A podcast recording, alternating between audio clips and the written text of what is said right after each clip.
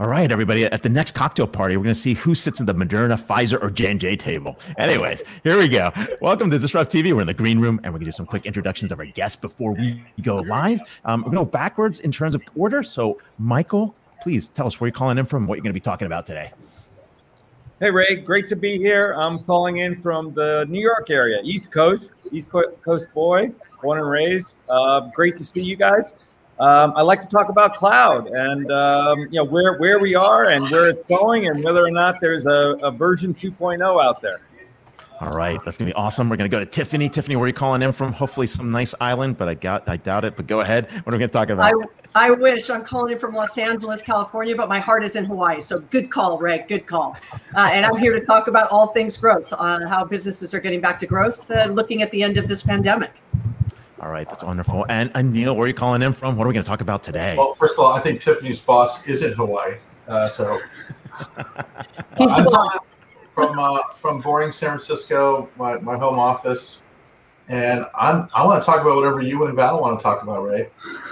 All right, this is really cool. So, hey, we're going to jump into the show. Elle's going to do the honors. I want to thank our sponsors, Robots and Pencils, and more importantly, thanking for you for watching the show for the last five years and making it the number one enterprise tech show uh, out there. So, anyways, go ahead, Elle. Let's do the honors, and we'll jump right in. All right, three, two, one. Hello and welcome. Thank you for joining us on DisrupTV. My name is Vala Afshar. I'm the Chief Digital Evangelist at Salesforce and your co-host for the next hour. We welcome you to follow us on Twitter at DisrupTV Show. Send Ray, myself, our distinguished guests your questions using hashtag DisrupTV, and we will do our best to answer them live. It's my pleasure to introduce my co-host Ray Wang. He's the CEO and founder of Constellation Research. He's the best-selling author of Disrupting Digital Business. And breaking news: in a couple of months, he's going to have his new book, Everybody Wants to Rule the World. Ray, I need my copy. he, he's a regular television business and technology news contributor. You see him daily on Fox Business, Yahoo Finance, CNBC, Wall Street Journal, and Cheddar. He's a global sought after keynote speaker, and in my humble opinion, one of the top futurists to follow on Twitter at RWANG0. Welcome, Ray Wang, to DisrupTV. Hey, thanks a lot. Here with my awesome co-host, Vala Afshar. As he mentioned, he's the chief digital evangelist for Salesforce. He's also the author of The Pursuit of Social Business Excellence. Executives around the world pay attention to every one of his tweets, and more importantly, they're inspirational and insightful. When he's not hosting, keynoting, or leading events at Salesforce, you can find him here on business TV outlets as well as Bloomberg, and of course, insightful analyses on ZDNet. So, but it's not about us; it's about our awesome guests. Who do we have to kick it off today? Ray, it's an honor for you and I have to have Aneel Bhusri, a co-founder and co-CEO at Workday. Aneel has been a leader, product visionary, innovator in the enterprise software industry for more than 20 years. Before co-founding Workday in 2005, Aneel held a number of leadership positions at PeopleSoft, including vice chairman of the board and senior vice president responsible for product strategy, business development, and marketing. In addition to his role at Workday, Aneel is an advisory partner at Greylock, a leading venture capital firm he has been associated with since 1999. Aneel is a member of the Board of Trustees at Stanford University. He also serves as Board of Directors of Workday Foundation of the Memorial Sloan Kettering Cancer Center as well. Aneel previously served on Board of Directors of several other companies, including Intel, Pure Storage, and Okta. Please follow Aneel on Twitter at A-N-E-E-L-B. Welcome, Aneel, to DisrupTV. Thanks, guys. It's good to be with you. Great to have you. Great to have you. Hey, we're really excited to have you here, and we're not going to talk about the usual stuff. I want to talk a little bit about, you know, where we are. Right, we're in this cloud revolution. It's been 20 years. I mean, we've been talking about the cloud for 20 years. This is ridiculous, right? But you're the godfather of Silicon Valley, and you're seeing where all the ventures are going, where all the startups are headed, and more importantly, we want to know what the trends are, because you you get to see what what's happening not just in your ecosystem, but beyond this ecosystem of Silicon Valley. So, what's hot? Well, The Godfather, man, that makes you feel old. But I like that. that reminds me of that movie, Old School. Uh, oh. no, I think, I think, so. Every every architectural change, there's uh, there's a period of time, and then there's a new, better architecture, right? So, uh, in the case of in the case of mainframe, it was replaced by minis, and then minis replaced by client server, then web, then cloud. I, I think this one is actually the right long term one, and uh, and we're just going to continue to build on this cloud architecture. So the first part was process automation and uh, and having a configuration model versus a, a, customization model. Now it's about data, and going forward, it's going to be about prediction. And I think this architecture is just going to get layer on layer uh, built on top of it. And for a company like Workday, we don't feel like we need to be in all the layers. And you know, in 2005, we built out our own data centers, but with the Microsofts and Googles and Amazons of the world, we, we can actually move on from being a data center company. We still are now, but in a decade, I don't think we will be. And we'll be much more focused on on on the data, the the uh, insights from the data, and and then I think the the future is going to be something called composite applications that we've talked about forever, but finally might actually come to reality in the next few years. Uh, I uh, heard you speak at work uh, at uh, Davos uh, last year, and you talked about uh, you know Workday's future expansion into the ERP space. you said you know at that time, this was I think February of 2020, 20% HR penetration, about 5% in the finance world. So incredible growth in front of you, becoming a more global company. And of course, this was right before the pandemic, um, a few months before the pandemic. And as a proud Workday customer, Salesforce, uh, it's such a great realization what a powerful tool it is in terms of just uh, employee engagement, retention, recruitment. Uh, it's just a vital tool for companies that want to compete and grow in this in this hyper-connected digital economy. Now, we've had experts on the show from Accenture, from Deloitte, uh, that spoke to the pandemic was a, perhaps a 10 year accelerant in terms of cultural, like working from home as an example, and digital, like e commerce acceleration.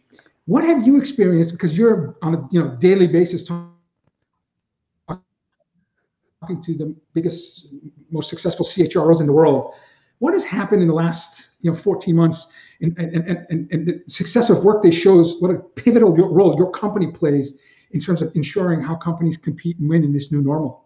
Yeah, well, it's, it's a great question, Val. I'd say uh, it really depended on the product area. So when, when you think about Workday, our strategy is plan, execute, analyze. Plan with Workday Adaptive Planning, execute with HR, finance, procurement, and analyze with Prism Analytics.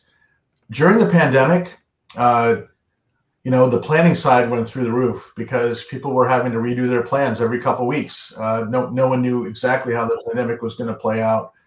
On the HR side, employee engagement rose to the top. You couldn't see your employees, so uh, so how could you engage with them with technology? We acquired a company called Peakon uh, just a just a month ago, really to address the the the real cutting edge of employee engagement. I would say in core finance, people people put the pause on, which is we're not going to do a finance replacement during the pandemic, but we know we need to change out our finance systems because they were not flexible enough to deal with the changing world of COVID. And then analytics uh, continue to, to be strong. So, you know, uh, I was very nervous having gone through 08, 09 with Workday and, and what an economic downturn looks like. And so we battened down the hatches and prepared for the worst, and, and the worst didn't come. We actually had a a really good year. Uh, I'm proud of our team because we took care of our customers.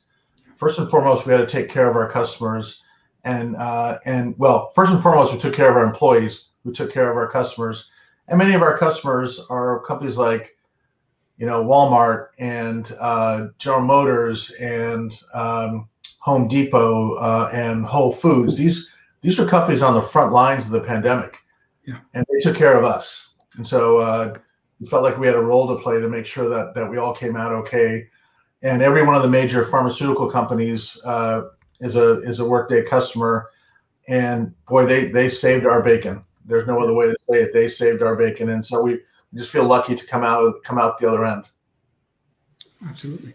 No, it's been crazy. And we've been seeing a change in terms of how the work is happening, the future of work. I mean, companies are doing vaccine drives in their offices. I think you guys were just doing one as well. I mean, people are looking at, you know, different types of hybrid work models. People are looking at recruiting and jobs differently. Skills and competency are completely changing, right? And, and it's really a brand new world out there. Um, what changes in this environment after the pandemic? And what goes back to what we were doing before, before like in your mind? Well, I, you know, uh, Toby from, uh, Shopify, who I'm, I'm a big fan of Toby, oh, basically said Toby, yeah.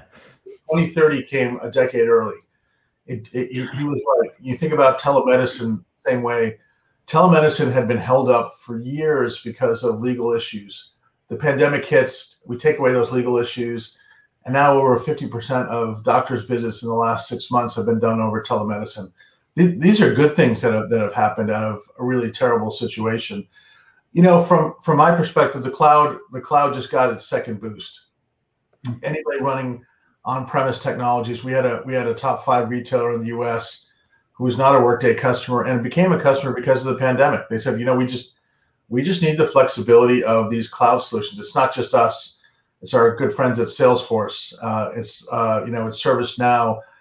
We don't provide these solutions that are stuck in in you know in the ground for five years. Our solutions are organic and they're constantly changing, and they meet the needs of the changing needs of the customers. And so I just think that's going to continue to that's that's going to accelerate. And on-premise technology probably got probably got a hit that they'll never recover from. Where it was a it was a slow path to to oblivion, and now I think it's a faster path to, to oblivion. In terms of employee engagement, it's surprising. It's maybe not shouldn't be surprising, but how it jumped to the top of every CEO's list. Unbelievable! Everybody. Unbelievable. They, they couldn't see their employees. They didn't know how they were doing, and they all realized that in this environment, their employees were the key the key resource they had to to make it through the pandemic, and I think it's a I think it's great. Uh, uh, it puts CHROs from being back office people to front office people to being partners with the CEOs to make sure that you know really taking care of our people. I know there's unemployment, but for many of the industries, there is uh, there's negative unemployment. We can't find enough folks, and for those industries, they're working really hard to keep the people they have and make sure they really understand what's on their minds. Yeah, absolutely. Well, what we admire most is, you know, the, the work that Workday does in the philanthropic space. You're consistently named one of the best places to work. But Aneel, when I think about the last, you know, 14, 15 months, you know, um, health crisis, economic crisis, climate crisis, burnings and floods coast to coast, uh, it was an election year, so the political climate was very difficult. Uh, so, co- a combination of all of these, uh, you know, as a CEO, you must have had some difficult conversations because we're all struggling, some much more than others. Yeah. Can you talk about because you know the perception of you is, is a little bit opposite of most Silicon Valley CEOs. I mean, you're known for your modesty, your patience, your long-term oriented thinking and philosophy. Um, so there's certain characteristics that you exhibit that are role models for other CEOs, big, big companies and startups. Um, can you talk a little bit about what it felt to have this awesome responsibility to being a CEO of a very admired company, knowing your stakeholders, your employees, customers, or partners are going through really difficult times? Yeah, well, first of all, thank you for the nice nice words. I'm not sure I deserve those. I had the great fortune of growing up in my business career uh, under Dave Duffield, who is one of the kindest, yeah. nicest, most yeah. humble people in the world. And if Dave doesn't have an ego, how could I have an ego, right? And we, have been together. We're coming up on our 30th year, and we've never had an argument in 30 years. I mean, he's just he's just an amazing human being, and I, and I do take a lot of cues from him. And not to suck up to uh, to Salesforce and Yuval, but I take a lot of cues from Mark. Uh, Mark Mark was very early on on uh, on uh, stakeholder, uh, really the stakeholder mentality, not the shareholder mentality, on the one one one model. So we pretty much, for Republic, he, we sat down and had a long meal, and and he he really uh, gave me a tutorial on what it's what what to do to be that kind of company, and then you follow your values. And in today's world, it's really tricky. There are questions that come up that are politics, and and as a CEO, I have to avoid those Hmm. because I've got employees on both sides of the politics. Then there are questions that come up that are about basic human values and human rights, and those I weigh in. And then there's some in the gray area, but most tend to be one or the other. And when you know when it's around, uh, um, you know, Black Lives Matter, well, we're going to weigh in big time on that. Uh, when it relates to immigration, we're going to weigh in big time on that. When it relates to, uh, you know, Democrats and Republicans going at each other first of all, you know, with some of some of these uh, new legislation, you got to read all 98 pages. There's a lot. You can't read the press. Uh, you got to read the 98 pages. And I I I, I always uh, tell myself I represent both sides uh, and and so from that perspective, I, I tend to, to stay pretty silent on the on the political stuff. Makes sense. So let's take a step back and say, look, you get to start all over. You're going to build a brand new startup. Um, there's some cool technologies. We see where analytics, automation, and AI are going. We see where you know 5G, augmented reality. We see quantum starting to play a role. All these things are out there. We see interesting opportunities in business to bring together um, disparate groups, opportunities, uh, things that didn't exist before. There's networks. Um, what kind of new startup would you be looking at, and what do you see as a great market opportunity today? Today. You know, t- t- today, gonna uh, have like the Aneel coin, the Workday coin. yeah, you know, I'm I'm a, I'm a laggard on that front, uh, but but we'll see. Um, you know, f- first and foremost, I know it's going to sound uh, it's going to sound like like a broken record, but it is it is a lot about the data. The, the beauty of the cloud architectures is that they are normalized. They're they're not customized. So I look at our 3,000 HR customers, our 5,000 planning customers, they're all working off the same model. So when you aggregate the data, you can actually gain real insight on their behalf, and, and we do that. We recognize it's their data. Uh, we don't uh, we don't take any risks with their data, and we don't charge them for that. We give them those results if they if they uh, let us use their data in an anonymous way. We can tell them how long does it take an uh, an average company to hire an engineer. How about in your industry? How about in your geography? And that data is really valuable to to benchmark. But all of that predictive uh, uh, instrumentation, I'm a big fan of prediction machines from those three yes. uh, Toronto professors. I, th- I think it, that book is back there somewhere. Yeah, prediction machines. Um, uh, that is that is where the future is going. Now, I think the trick for a startup is you need access to data. So you have to convince customers that they, they should share their data with you. Uh, uh, in the case of Workday, we have access to data, but I think that is a tricky part. The part that's the part that's overlooked in the enterprise world, to me, are all the industry solutions. Hmm. So HR has gone to the cloud, finance has gone to the cloud, Salesforce is taking everything customer facing into the cloud, ServiceNow is taking IT in the cloud. But if you're a financial services company, if you've got a claims processing system, you've got a banking system, you've got a, a, a portfolio management system, those are still largely on premise you're in the utilities, your billing system is on premise. If you're manufacturing, your supply chain manufacturing system are on premise, and that that to me is wide open territory. That uh, I hope we'll exploit some of it. We're doing it with the student system, but if I were an entrepreneur today, I'd pick one of those and and and just try to crush it. I, I, look at Veeva, what they're doing with life cycle uh, management for yeah. pharmaceuticals. Like, wow, great. Absolutely. Would you get to a point know, where you Oh, sorry. Would you would you get to the point where you build the software, give it away for free, and then charge people for insights so that you can get the biggest collection of data? Uh-huh. I I think I think we I could see a world like that in ten years. Okay. But, but first part, and this is really up to you, Ray and, and Val. You guys are the geniuses. We got we got to really educate customers how to use their data. It's still early days. It's still early days, and absolutely. I, I, I would say on the HR side, we're not as far along as customers who are using it on the CRM side, but HR is getting there. But we we need to we need to show customers the value of the insights. And yeah, I could see us I could see us going in that way.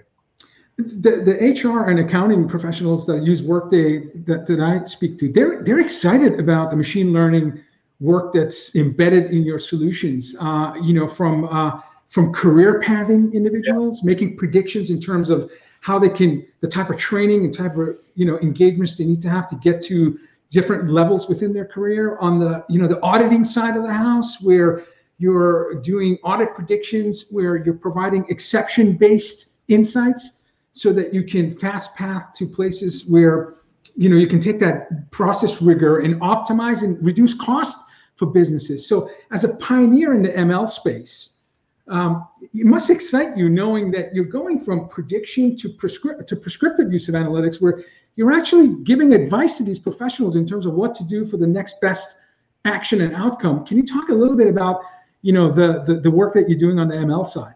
Yeah, well, first of all, I'd say that was a great ad for Workday. Thank you, Val. it's true. you can keep playing it here. that's exactly what we do. Uh, that's exactly what we do. We, we have really, uh, I, I hate to come back to that book, but I love that book, Prediction Machines, because it it paints a world where machines and humans coexist in a very uh, in a very positive way. Machines aren't replacing humans. Machines are great at taking massive amounts of data, making predictions, but they, they don't know how to apply value or judgment against those, right? So machines might tell you it's going to rain, but they can't tell you what to do about that. Exactly. Uh, and and and so what I love about our ML strategy, it's all about leveraging people's brains but sifting through massive amounts of data to make a prediction and then you make you make a determination on that prediction. For my employee this is the career path that's suggested. Well is that the right career path? My judgment is no not for this individual or yes.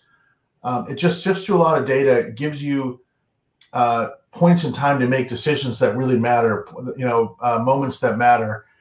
And and then the the algorithms get smarter over time. And so i think if we can just maintain that partnership between humans using judgment and machines going through so much data that a human couldn't get through for five or six years yeah. and then do it in minutes why not why not do that the right way right absolutely absolutely and we don't have time to get into this but i also love workday's vision and strategy on credentialing and blockchain I know you said you may be a laggard on the crypto side, but you're definitely not a laggard on no, we, uh, best use case for uh, blockchain.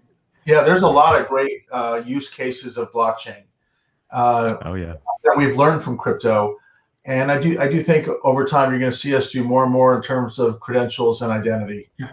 uh, because yeah. we do you know today Workday could actually deliver if we wanted to a vaccine passport. I don't think it's where this country wants to go, but you know we we have identity coming from the HR system or from some other HR system. We can you know use blockchain technology to validate it and you could carry around your vaccine credentials as a passport instead of a piece of paper.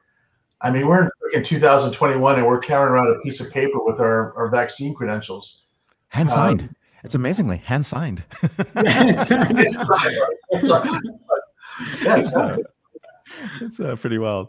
Well, we are here with we are here with Aneel Bhusri, co-founder, co-CEO, and chairman of Workday. I hope you come back on again in the future, and I hope we get a chance to catch up with you somewhere on a golf course. You so, guys, you guys are great. If I could just say one last thing, I hope everybody out there is staying safe and healthy, and uh, all the best to uh, coming out of this pandemic, and and uh, everybody getting back on track. And Ray and Val, look forward to getting a beer with you guys in person.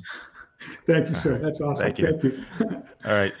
Wow. Wow. That's uh, I mean, one of the, the most successful, you know, HR cloud company in the world, and uh, it's amazing. He, he he's too young to be called Godfather, but uh, he really is Godfather in that space.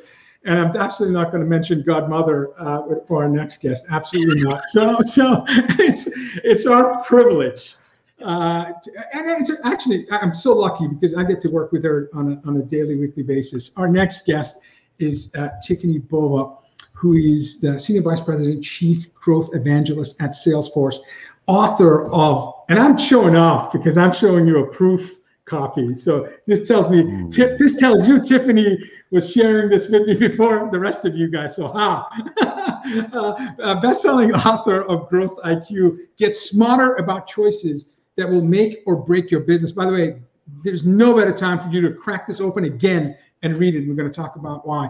Tiffani has been named uh, to the latest Thinkers 50 list of the world's top management thinkers and is a uh, welcome guest on Bloomberg, BNN, Cheddar, MSNBC, Yahoo Finance, among others. Tiffani also contributes her thinking to publications including Harvard Business Review, Forbes, Entrepreneur, and many other major media publications. As the host of What's Next, By the way, the guests she gets on this show is ridiculous. Amazing. What's next with Tiffani Bo- Seth Godin, Arianna Huffington? I mean, you name it. Um, Kara Swisher, uh, an iTunes all-time business and management bestseller and top sales podcast, according to Top Sales Magazine. Tiffani has interviewed growing number of exceptional people. Check it out. What's next with Tiffani Bova? Tiffani's a top Twitter influencer in business growth, customer experience, digital transformation, and future of work and sales. She was named by Inc. magazine top sales expert you need to follow on Twitter, and a LinkedIn top sales expert to follow in 2018, 2019, 2020. And we're waiting for the 21 list to come out. so we unfortunately have 20 minutes left. So I can't list all the awards she's won. Uh, she's a must follow on Twitter at Tiffani, T I F F A A N I underscore Bova, B O V A. Welcome back to, to DisrupTV. I need to like capture that, send it to my mom. She thinks I fix printers. She has no idea. Sort of. Uh, listen, I had to cut your bio short by a mile. So, you know, you're giving me imposter syndrome, by the way. But thanks for being here. Thank you for having me. No place I'd rather be. well, hey, you know, we we're coming out of this. We think we're coming out of this. Um, and so, I mean, I wonder, like, how's your book doing? How's it going forward? Like, are people picking this up, saying we're about to hit amazing growth? I need to come back and read this thing. So, how's how's everything going on your end? So, well, so it was very interesting to listen to Aneel, right? Because uh, you know, over the last 14 months, so much digital transformation has happened so much faster than it was happening sort of pre-pandemic. Um, I was in the early days of the cloud as well. I worked for the uh, US's largest web hosting company from 1999 to 2004. We were selling the World Wide Web, uh, and domain names at the time were like, you know, I don't know, seven bucks. No, they were actually like 75 bucks back then. Uh, and, you know, I was a Eloqua's beta client. I was Constant Contact's beta client. You know, I was selling this thing called the cloud to try to get companies, even like Workday, right, to not build data centers, but to host it with us. Uh, and it was a really difficult then, sort of, you know, from 2000 to 2010.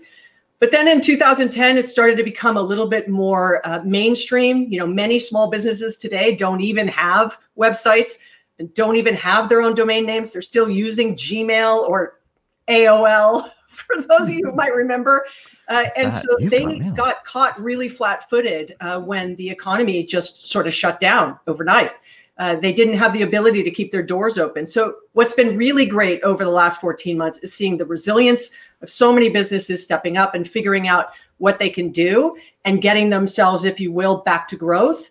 Uh, but it's also been interesting to see some businesses completely spin into totally different directions, knowing maybe where they were focused was not going to sort of take them where they need to grow going forward. So you know we used to manufacture you know cups and now we're doing ppe equipment right we used to do something else or even these amazing partnerships that have happened between competing pharmaceutical companies or like salesforce and cvs like unusual partnerships to solve these really big problems once again to get back to growth but also to really solve you know the things that we need today what was what was brilliant in your book was that um, you know, it started by uh, developing a thesis that says the one thing is uh, it's never just one thing. So you purposefully um, built a growth uh, blueprint based on 10 levers um, customer experience, customer base penetration, market acceleration, product expansion, customer and product diversification, sales optimization, churn management, partnerships, co-opetition, and unconventional strategies, which, boy, have you seen quite a bit of those since this decentralized digital only world uh, due to the pandemic. Okay, and you were brilliant to write this blue, uh, blueprint in Growth IQ before the pandemic. Do any of these 10 growth levers rise more to the top given what we've experienced since March of last year?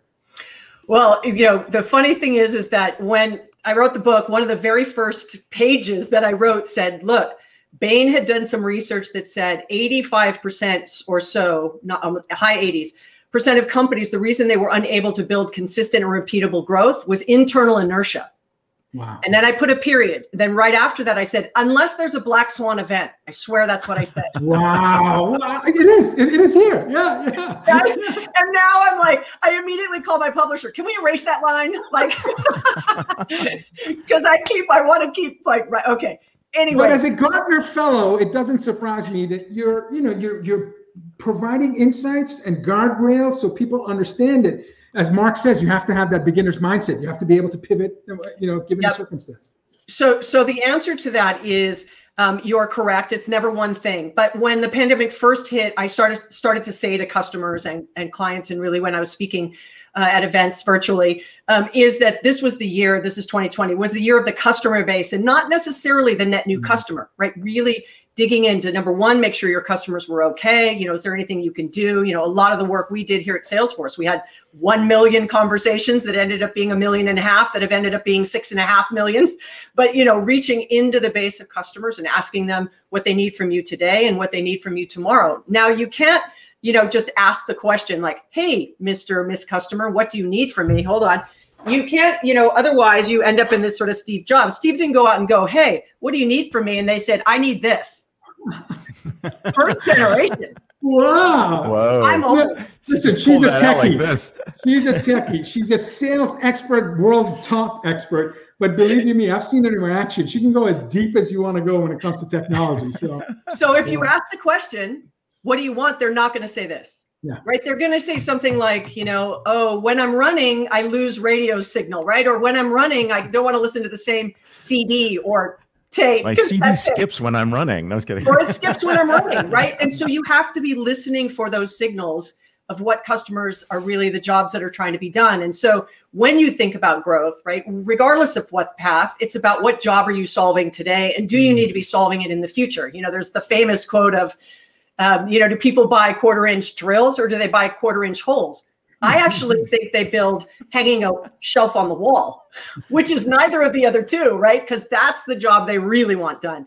So when you start to uncover that, I think selling into your basic customers, understanding what they need, optimizing the way you actually generate revenue, um, and then of course keeping an eye on both employee and customer experience.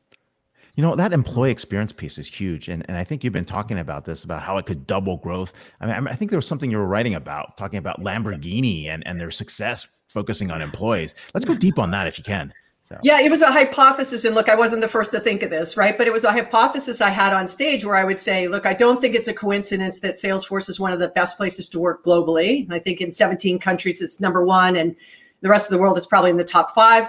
It's one of the most innovative companies in the world. And then it's the fastest growing enterprise software company. I said there has to be a connection between that. So I went to our CMO at the time, Stephanie Buscemi, and I asked, I said, hey, would you be willing to let me sort of test out this hypothesis? And sure enough, she said yes. Uh, so we did a, a, research project with Forbes Insight, and lo and behold, uh, we found that companies that were very strong on EX and CX had 1.8x faster growth than those that were wow. not.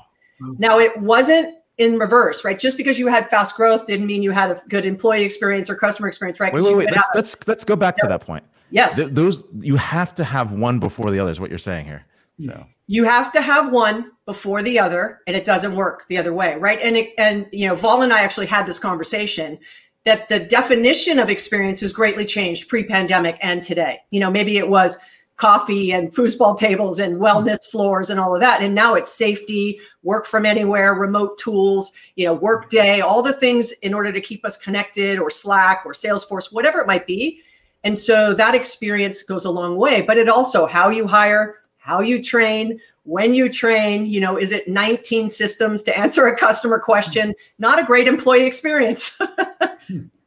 Absolutely. You know, the biggest companies in the world, some of the fastest growing companies in the world, come to you for expert futuristic advice in terms of sales.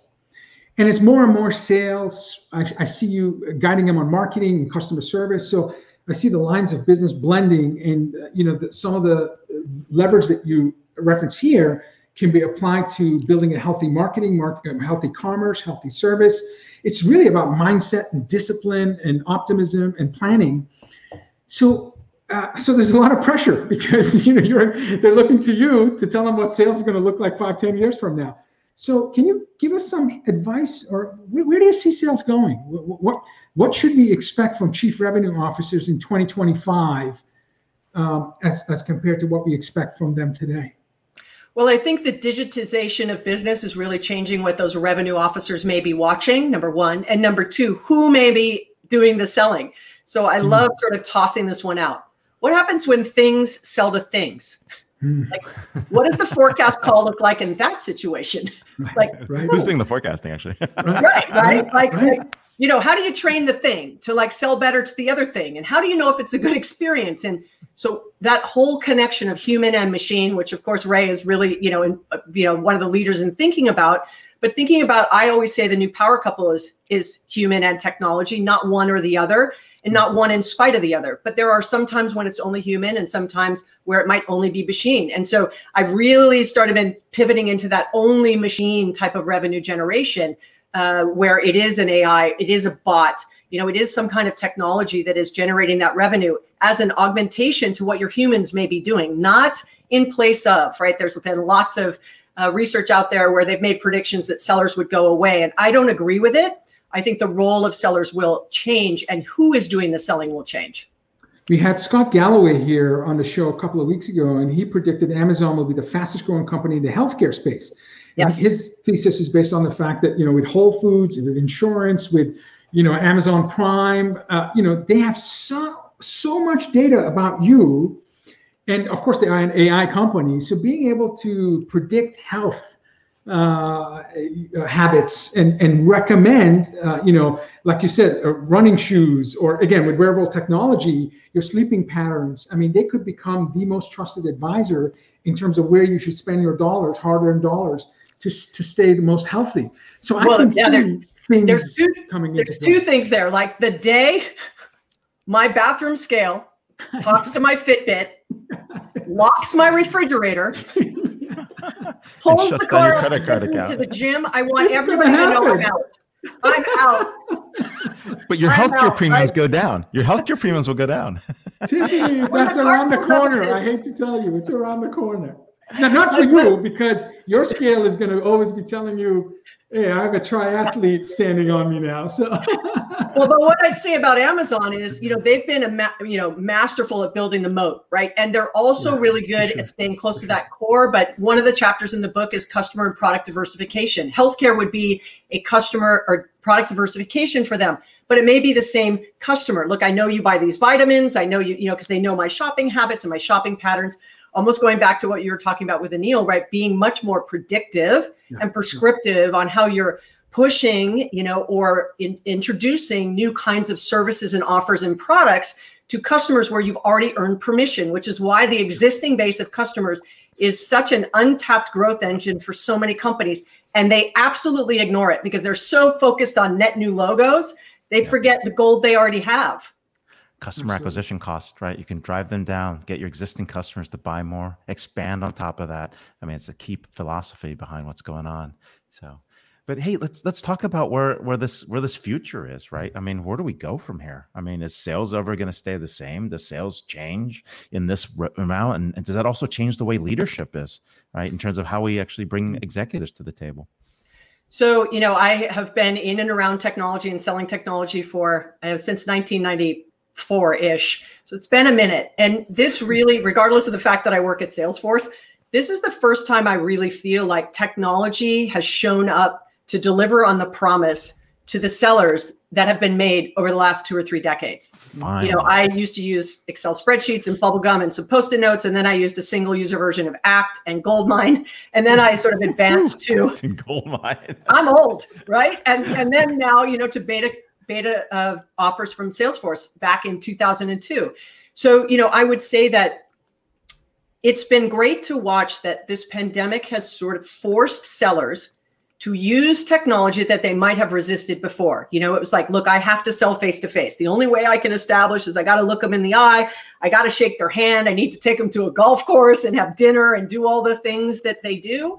And now we've really learned that technology can allow us to establish maybe even equal, if not better, relationships with customers. It respects yes. time, all kinds of things, right? So I think that if sellers are open, companies are open, and don't use CRM as just a, you know, a productivity tool or a forecast tool or a pipeline tool, because it's a very expensive one if you're doing that, and really using it as, you know, this what's the next best action? What do customers want from us? What should we be doing? What's working? What's not working? And then get into that beginner's mind as Vala said you know really thinking differently about how you're going to grow. And and absolutely i will tell you growth is a thinking game. Don't outspend don't out hire don't mm. out innovate out think because it's a combination of all of those things. And i think that's where the power really is. Great advice great advice. All three of us share a common friend who we all admire deeply tom peters. And uh, i have seen numerous conversations with you and tom That's right. Hey, Absolutely. Yeah, and the endorsement from, endorsement from you on the cover. Yes, yes. Yes. And uh, I, you know, I have seen numerous conversations with you and Tom talking about equality, inclusive leadership. You're a sponsor and a mentor. You're a champion of inclusive leadership at Salesforce and all of the stakeholders that Salesforce touch. Your social feed constantly reminds business leaders the importance of inclusion and diversity, importance of equal pay for equal work give advice, give, share with us the advice you give to CEOs or CXOs when they come to you and say, Tiffani, you're a role model uh, executive.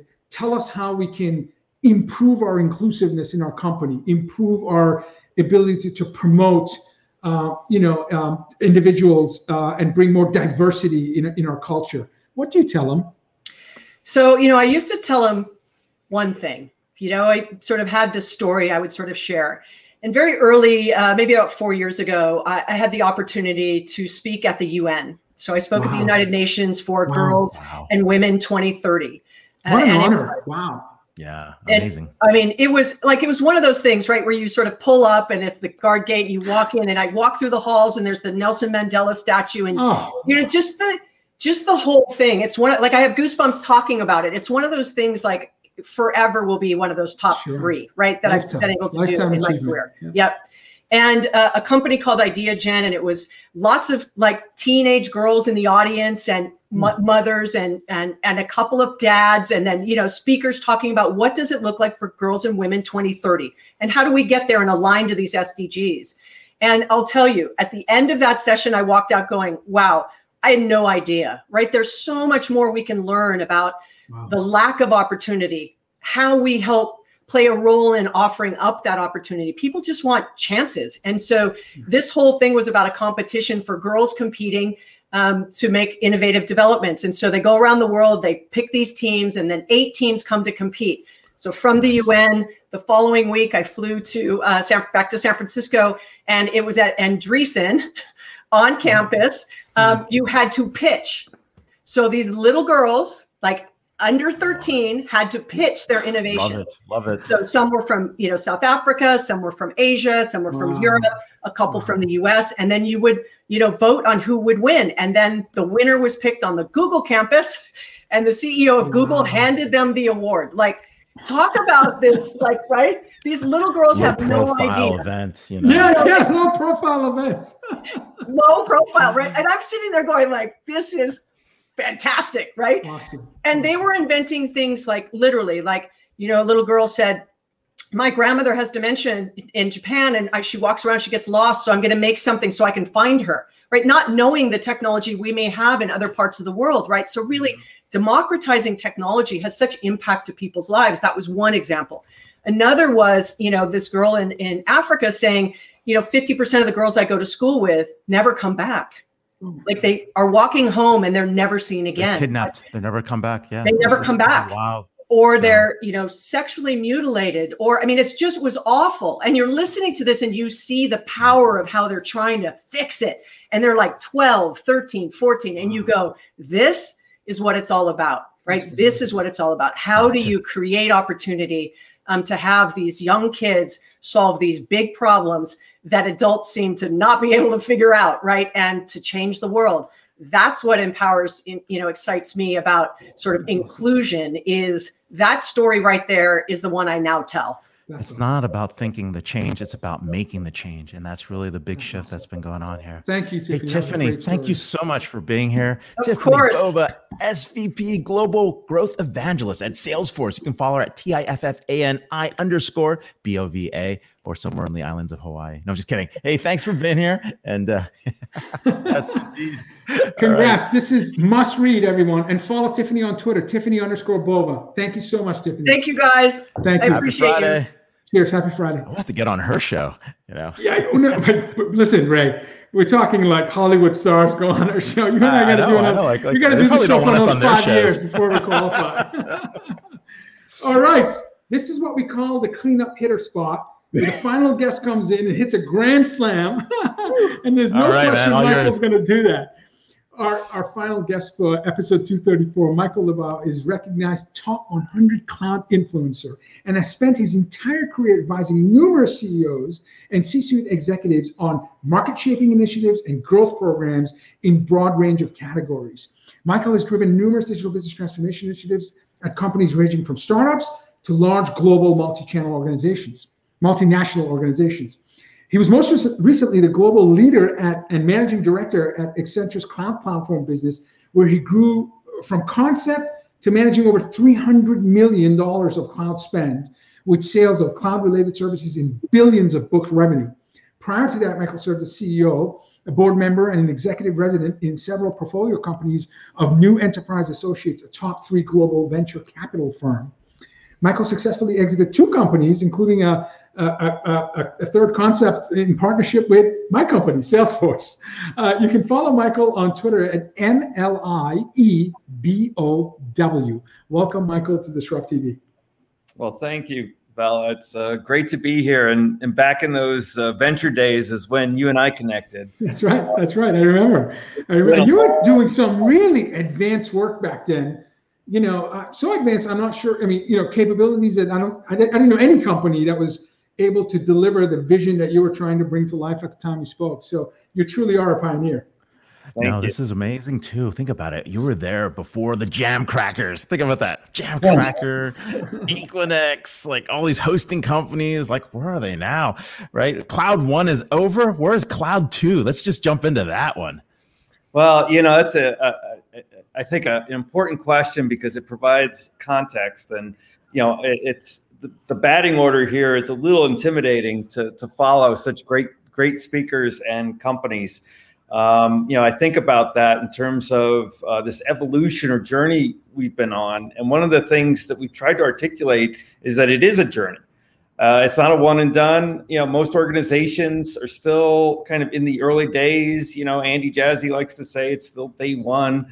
Um, and so, you know, there's a lot of innovation, a lot of, um, you know, value that uh, still remains kind of packed away that needs to be unlocked. And I think in terms of perspective, if you if you think about cloud, you know, 1.0, um, I think about it in terms of three T's. Uh, the first T was transactional. And so in those early days, people would pull out a corporate card and they'd go to Amazon and they'd stand up an environment in seconds. And, you know, instead of having to go through the traditional IT organization and, and wait weeks or months, you know, from you know terms of their typical outsourcer, you know, putting uh, kit on cement. That's a, a, great expression. And so those early days, you know, kind of drove, you know, the notions around DevOps. Um, it created a lot of value uh, for the business in terms of being able to speed, you know, that kind of, you know, you know, stand up uh, development environment, push something into production. Uh, but if you really step back and look at it, you know, for the most part, across enterprise, less than 10% of um, workload um, was moved to the cloud. So, you know, is that successful? I mean, it, it grew Amazon, Microsoft, Google, you know, multi billion dollar businesses. Um, but really, you know, um, was that successful? And so I think, you know, the, the point that we're getting on is that this next phase is transitional and you have a lot of you know legacy players who know them well. They've been investing in capabilities and tools in order to extend from on-prem to off-prem and and maybe to you know save themselves right? Survive. Um, but you know they're they're trying to add value. And so in that tradi- you know transitional phase who, who's gotten involved functionally within the enterprise? It's been a lot of you know procurement legal I mean, because you know everyone had to have an enterprise agreement with uh, Amazon, and so they all went through this negotiation, and those negotiations were painful. Painful. took years, um, and so, but now you're you're kind of through that from a legal perspective. From a procurement perspective, we're still kind of, I would say, upside down.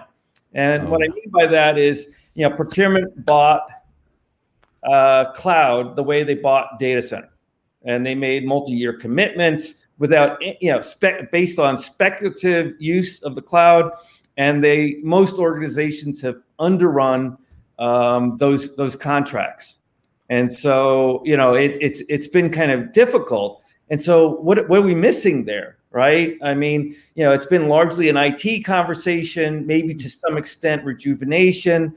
Uh, migrations have been hard difficult um, you know, uh, vendors talk about hybrid, which means we keep we keep what we have, we keep data centers alive, all right, and we use the cloud, all right. And un- honestly, the economic argument of that doesn't foot at all. Yeah. Yep. Um, and so now we're on to the last T, which is transformational. Hmm. And uh, anything that positive came out of COVID is that. All right. It's driving the discussion. It's moving from, you know, 20% of workload in cloud to where we think we're going in the next couple of years, which is upwards of 80% wow. in real cloud. And so the only way you get there is with significant transformational efforts, all right, to move that kind of workload. Um, I think that that is the kind of the challenge if you think about you know cloud 2.0. What is that? So, you know, as a former CEO uh, and, and a, an advisor and clearly a lifelong entrepreneur, our first guest, you know, built Workday in 2005 on Cloud 1.0. And today it's a $60 billion market cap company, the most successful SaaS HR solution provider in the world. Next um, Salesforce. yes.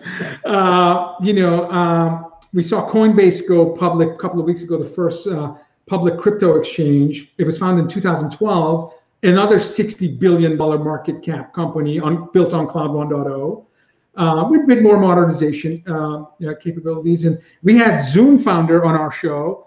Zoom was founded in 2011, and that's a $94 billion market cap. So 60, 60, 94, all within 15 years or younger on Cloud 1.0 technology. So my question to you, Michael, is will Cloud 2.0, the transformational shift from transactional to transformational, create an environment where companies can be born within handful of years and suddenly find themselves in Fortune 250?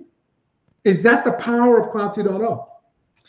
Well, I think we've looked at that. You know, when you step back and look at Fortune 500 because I, I, just spent some time kind of analyzing, um, you know, the shifts and uh, actually put together the math around this kind of value migration uh, that is likely to occur um, over the next 10 years.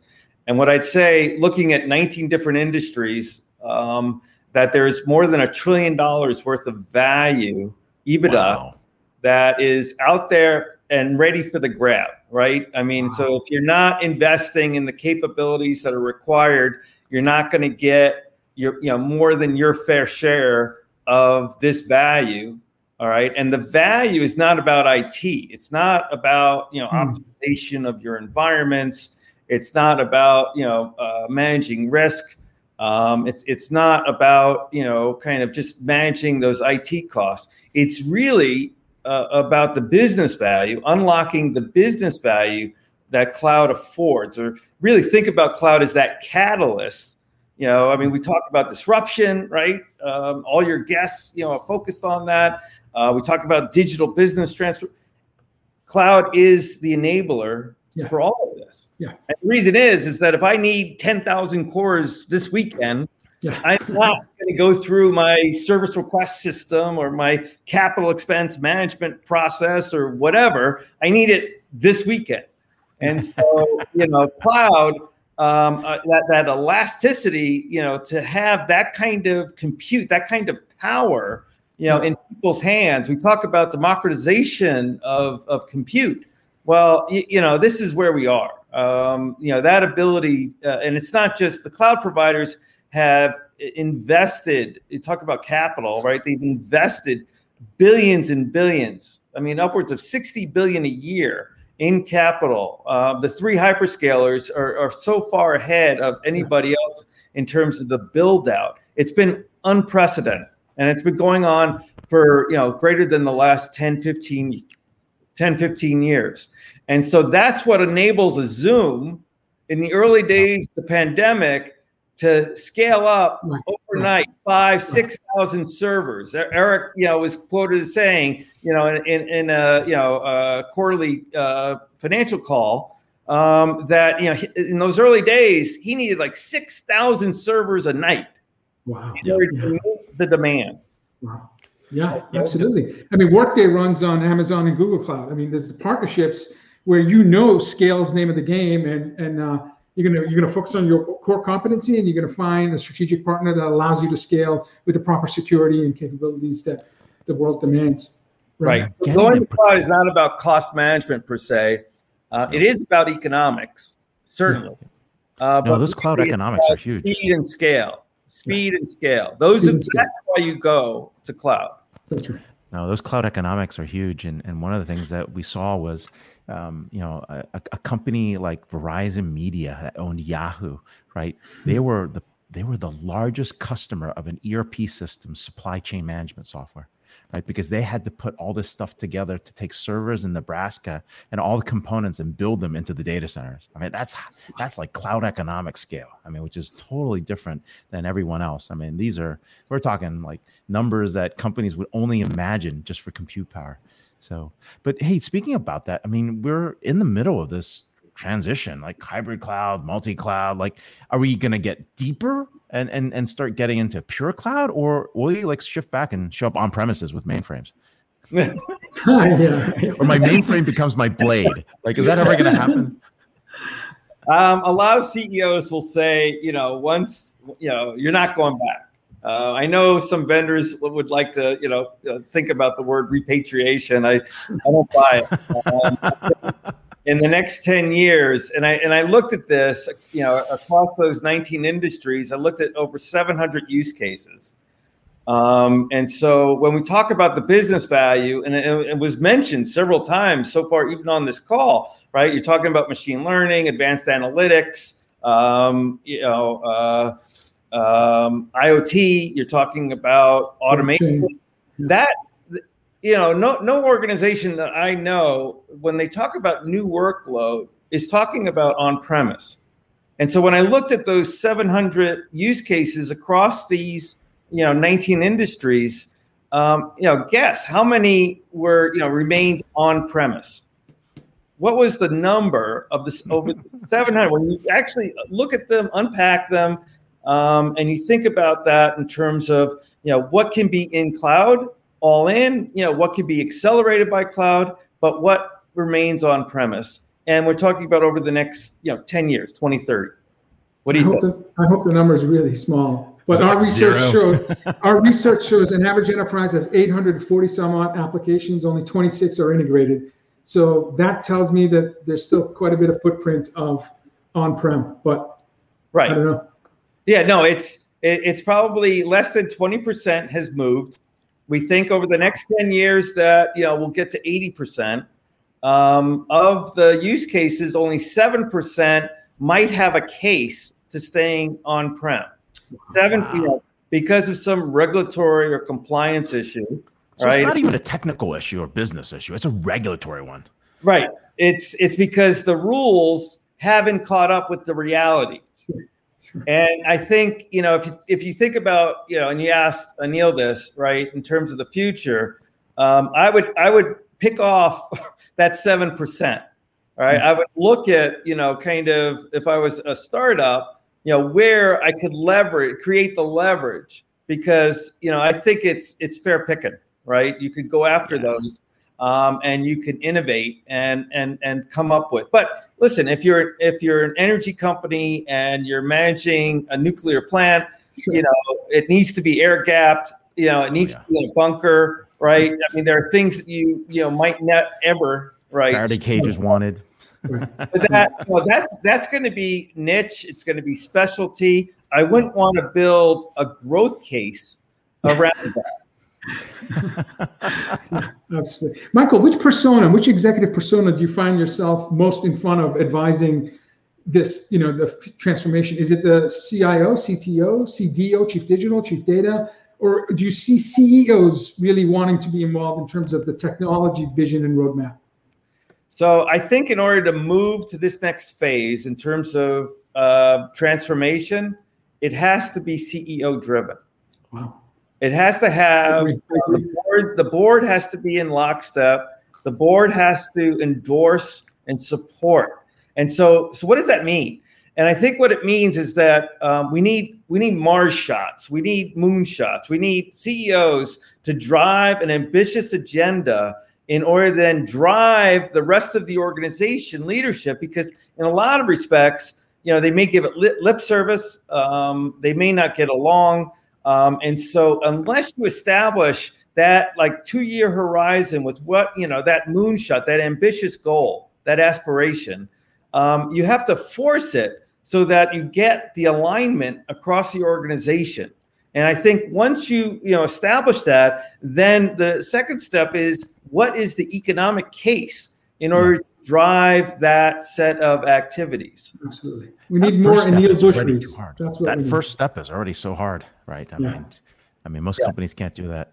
We are here with Michael Liebow, strategic advisors to some of the top global cloud companies, as well as businesses out there. You can follow him on Twitter at M L I E B O W, Mikey Likey. I think that's what your Twitter handle is saying right now. So thanks for being on the show. We'll see you back in the green room. So thank you, Michael. Thank thanks. You. This is wonderful. Thank you, sir.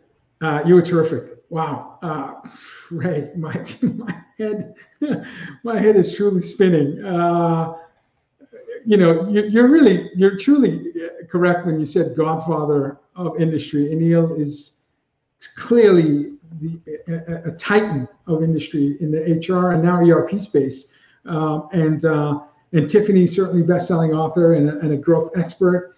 And Michael has been helping companies transform for decades. So uh, that was a fast hour, my friend. That was really a fast hour. Your takeaways of uh, uh episode 234 you know what? We got a we got a pioneer in the cloud startups, and of course, uh, one that really understands where the future of business is headed. Right? Tiffani is really talking about growth. Um, I think the country's ready for this. We're starting to get there. Vaccinations are in place. We have the option to do that, and more importantly, I mean, Michael's seen it all as to how this cloud adoption. Um, and you know, it's funny. I always joke about the fact that I've been talking about the cloud since 1999. This is ridiculous. It's like the slowest adoption ever. But Aneel's right. I mean, this thing is here. It's here to stay. It's going to be with us for quite some time. Uh, it's not just the business model, the technical model, but it is really a transformation in the business way of life. I mean, you're living it. Other companies in this cloud companies are living it, and it's the foundation for cloud data analytics, automation, and AI, which is really taking place in almost every single industry. So that is the Absolutely. big shift. What about Absolutely. you, Val? What's going on? So, hey, listen, you're right. We've been talking about it since March 8, 1999, the birth of Salesforce. Same year Alibaba was born. So, eh, you know, global end to end, you know, start of the cloud revolution. But uh, yeah, no, it's, uh, you know, trans- business transformation is boardroom discussion now. So let's just let's just know that it, you know, as as Michael said, CEOs have to get in the game. You have to have skin in the game, and you have to really help drive a sense of urgency because frankly if you're not doing it you're going to fail. Uh, as you always remind people ray 52% of fortune 500 disappeared in the 21st century. So no company regardless of size is immune to disruption including the biggest companies in the world. So you know i hope our guests listen to these titans that we bring on the show because in 20 minutes they're trying to convey information to help guide your business your career your vision and success. And you know that's what we're trying to do. And certainly we're better for it, you and I and our and our and our audience. Uh, next week, episode 235, we have Darren Roos, CEO of IFS, as our guest. We have Ben Pring, Vice President, Head of Thought Leadership and uh, Director at Cognizant Center for Future of Work. Uh, ben is brilliant, and a surprise guest that we'll announce by hopefully early next week. but uh, we're going to cross uh, 221 interviews in five years next week's episode. So if it's Friday, it's DisrupTV. Thank you for joining us. Ray, closing remarks, please. No, everybody stay safe as we open up. Hope everyone gets vaxxed. And more importantly, if you want a vaccination, definitely get one because they're quite available. So I'm off to get Moderna number two, and uh, maybe I'll be out for 48 hours or hopefully less. So take care, everybody. Have a great weekend. Bye, everyone.